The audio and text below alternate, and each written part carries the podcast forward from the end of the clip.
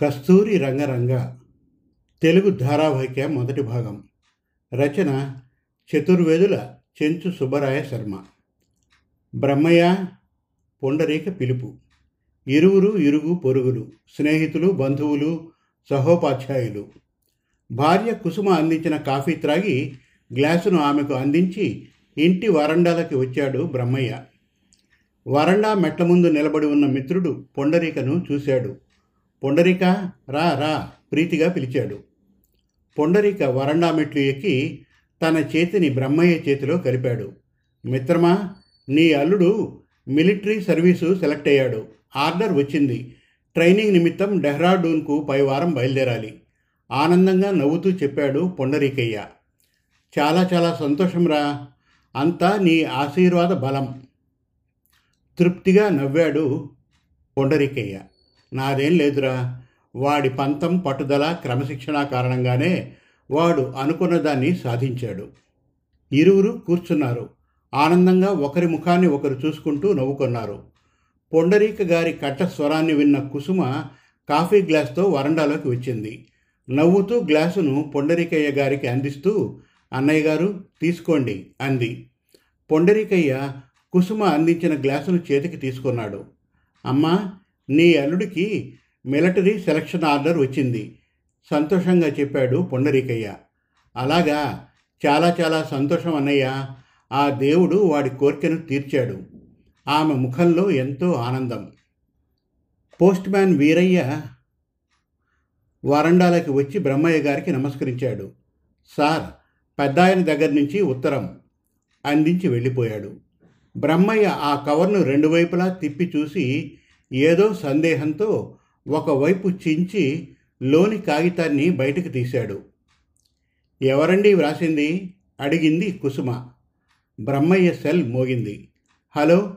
మెల్లగా అన్నాడు. సార్ మీరు ఒక తప్పు చేశారు. మీరు అందరికీ చెప్పే సామెతే కాంచనం కర్మ విమోచనం. మీ మనుమడు ఇప్పుడు మా స్వాధీనంలో ఉన్నాడు. మీకు వాడు ప్రాణాలతో కావాలంటే ఇరవై నాలుగు గంటల లోపల ఇరవై లక్షలు క్యాష్ను మాకు అందివ్వాలి. అప్పుడు వాడిని ప్రాణాలతో వదులుతాం. ఆలస్యం చేస్తే మీ మనవణ్ణి మీరు మర్చిపోవాల్సిందే. అరగంటలో మరలా కాల్ చేస్తాను. కాల్ కట్ అయింది. బ్రహ్మయ్య గారి చేతిలోని లెటర్ జారిపోయింది. వారి ముఖంలో విచారం ఆందోళనతో కుసుమ క్రిందపడ్డ కాగితాన్ని చేతికి తీసుకొని టీపాయిపై ఉంచింది.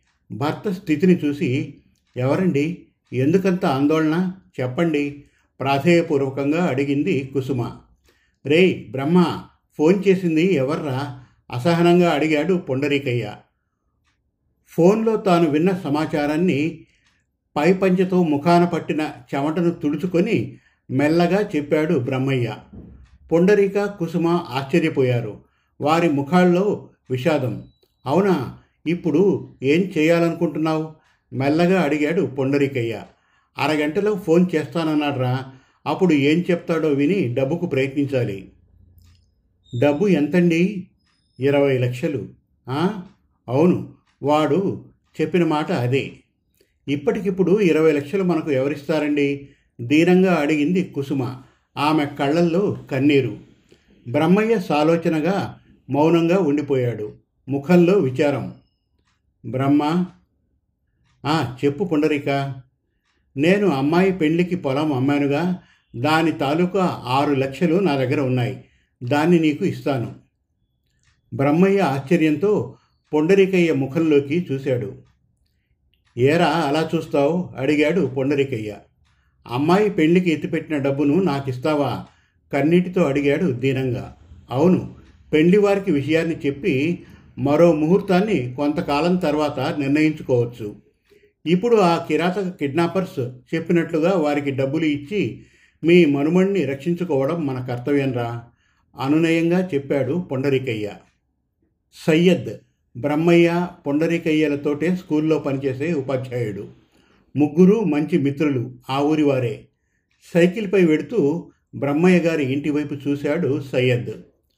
పొండరికయ్య బ్రహ్మయ్య గారి భార్య కుసుమ వరండాలో ఉండడాన్ని గమనించి సైకిల్ గోడకు ఆనించి గృహ ప్రాంగణంలోకి ప్రవేశించి వరండాను సమీపించాడు. ఆ ముగ్గురిలో వయస్సున పెద్దవాడు బ్రహ్మయ్య హెడ్ మాస్టర్ మరో సంవత్సరంలో రిటైర్ కాబోతున్నాడు. బ్రహ్మయ్య మనుమడు శాలివాహన. టిఫిన్ తిని కలిసి చదువుకునేటందుకు పక్క వీధిలోని స్నేహితుడు రమణ ఇంటికి గంట క్రితం వెళ్ళాడు. అందరి విషాద వదనాలను చూసిన సయ్యద్ సార్ ఏమైంది? అందరూ చాలా విచారంగా ఉన్నారు. ఆశ్చర్యంతో అడిగాడు సయ్యద్. పొండరికయ్య విషయాన్ని సయ్యద్కు తెలియజేశాడు. ఈసారి ఆశ్చర్యం ఆవేదన సయ్యద్ గారి వంతు అయింది. అతని కొడుకు సుల్తాన్ ఆ ఊరి సబ్ ఇన్స్పెక్టర్.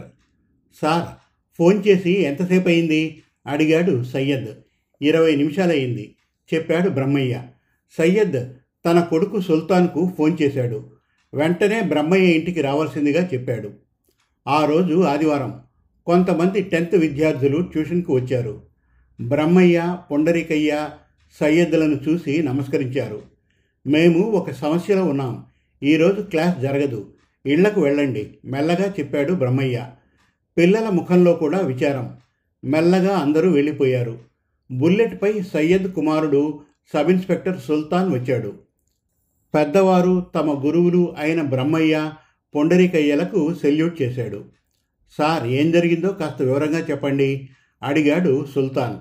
బ్రహ్మయ్య తాను ఫోన్లో విన్న సమాచారాన్ని సుల్తాన్కు వివరంగా చెప్పాడు. సార్. సుల్తాన్ అడుగు. వాడు ఇంకా ఫోన్ చేయలేదుగా?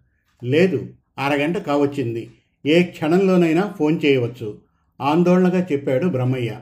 బ్రహ్మయ్య గారి సెల్ మ్రోగింది సుల్తాన్ వారి చేతిలోని సెల్ను తన చేతికి తీసుకున్నాడు. చెవి దరికి చేర్చాడు. గొంతు మార్చి బ్రహ్మయ్య గారిలా సార్ చెప్పండి అన్నాడు. కొత్తగా చెప్పేది ఏం లేదు.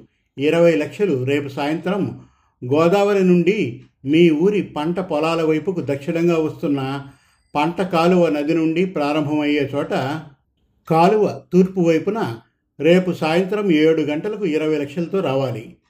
క్యాష్ను మాకు ఇచ్చి మీ పిల్లవాడిని తీసుకెళ్ళాలి. పోలీస్ కంప్లైంట్ ఇచ్చి ఎలాంటి రభసను సృష్టించినా మీ మనవణ్ణి చంపి గోదావరి నదిలో పారేస్తాం. చేపలకు ఆహారమైపోతాడు జాగ్రత్త. బెదిరించాడు. సార్ సార్ అంత పని చేయకండి సార్. రేపు డబ్బుతో మీరు చెప్పిన ప్రకారం ఖచ్చితంగా సాయంత్రం మీరు చెప్పిన చోటికి వస్తాను. బ్రహ్మయ్య గారి గొంతుతో సుల్తాన్ జవాబు. ఒంటరిగా రావాలి. గద్దించినట్లు చెప్పాడు అవతలి వ్యక్తి. అలాగే సార్ ఎంతో వినయం. సెల్ అవతలి వైపున కట్ అయింది సార్ ఈ విషయాన్ని గురించి మీరు ఎవరితోనూ చర్చించకండి డబ్బును సిద్ధం చేయాలి సాలోచనగా చెప్పాడు సుల్తాన్ క్షణం తర్వాత బాబా क्या बेटा आपका अकाउंट में कितना पैसा है ఖరీబ్ దో లాక్ సార్ మీ దగ్గర బ్రహ్మయ్య ముఖంలోకి చూస్తూ అడిగాడు సుల్తాన్ నాలుగు లక్షలు పొండరికాయ సార్ మీ దగ్గర నా దగ్గర ఆరు లక్షలు ఉన్నాయి. సో రెండు నాలుగు ఆరు పన్నెండు లక్షలు ఉంది. ఇక కావాల్సింది ఎనిమిది లక్షలు. సాలోచనగా చెప్పాడు సుల్తాన్. అవును అన్నాడు సయ్యద్. సార్ బ్రహ్మయ్య గారి ముఖంలోకి చూస్తూ పిలిచాడు సుల్తాన్. ఏమిటి సుల్తాన్? మీరు తప్పుగా అనుకోకండి ప్లీజ్. ఆ విషయం ఏమిటి? మీకు ఐదు ఎకరాల భూమి ఉంది కదా? ఆ ఉంది. ఆ పట్టా పత్రాలను తీసుకొని రండి. ఆంధ్రా బ్యాంక్ మేనేజర్ నా క్లాస్మేట్ డిగ్రీలో. పేరు పరంజ్యోతి. పత్రాలను బ్యాంక్లో ఉంచి పది లక్షలు లోన్ తీసుకుందాం. ఈరోజు ఆదివారం కదా వాడు ఇంట్లోనే ఉంటాడు. మనం వెళ్ళి విషయం వాడికి చెప్పి పత్రాలను వాడికి ఇచ్చి రేపు ఉదయం బ్యాంక్ ఓపెన్ చేయగానే డాక్యుమెంటేషన్ పూర్తి చేసి మనకు పన్నెండు గంటల లోపల పది లక్షలు ఇవ్వాలని అడుగుదాం. మీరు ధైర్యంగా పత్రాలు తీసుకురండి. మనం పరంజ్యోతి ఇంటికి వెళ్ళి వాటితో మాట్లాడదాం సార్. చెప్పాడు సుల్తాన్. సార్ పత్రాలను తీసుకురండి వెళ్దాం అనునయంగా చెప్పాడు సయ్యద్. బ్రహ్మయ్య కుసుమ ఇంట్లోకి వెళ్ళారు. సుల్తాన్ సార్ పొండరికయ్య పిలుపు. సార్ మీరు నన్ను సుల్తాన్ అనే పిలవాలి సార్. మా నాన్నగారంతో మీరు బ్రహ్మయ్య సార్ నాకు అంతే చెప్పండి నవ్వుతూ అడిగాడు. ఆ నాయనా నీవు మీ నాన్న వచ్చి మా వాడిని కాపాడారు. వాడు నేను కుసుమ ఎంతగానో భయపడిపోయాం. ఏం చేయాలో తోచక. ఆ సర్వేశ్వరుడు అల్లా మీ కుటుంబాన్ని చల్లగా చూస్తాడయ్యా ఆనందంగా చెప్పాడు పొండరికయ్య. బ్రహ్మయ్య భూమి పట్టా పత్రాల కవర్తో వరండాలోకి వచ్చాడు. వెనకాలే కుసుమ. ఆమె వదనంలో విచారం చూసిన సుల్తాన్ అమ్మా భయపడకండి. బాబును వాళ్ళు ఏమీ చేయలేరు.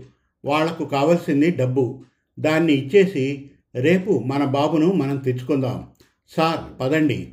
ముందు సుల్తాన్ వెనకాల బ్రహ్మయ్య వారితో పాటే సయ్యద్ వీధిలోకి నడిచారు. అమ్మా వాడు తిరిగి వచ్చే వరకు నీకు తోడుగా నేనుంటా. చెప్పాడు పొండరిక. కుసుమ తల ఆడించింది. సరే అన్నయ్య అంది. బ్రహ్మయ్య సయ్యద్ సుల్తాన్లు వెళ్ళిపోయాక కుసుమ టీపాయ్ పైన ఉన్న కాగితాన్ని చేతికి తీసుకుంది. పరీక్షగా చూసింది. వ్రాసింది ఢిల్లీలో ఉండే పెద్ద కొడుకు శశాంక్. అతని భార్య పేరు నిర్మల.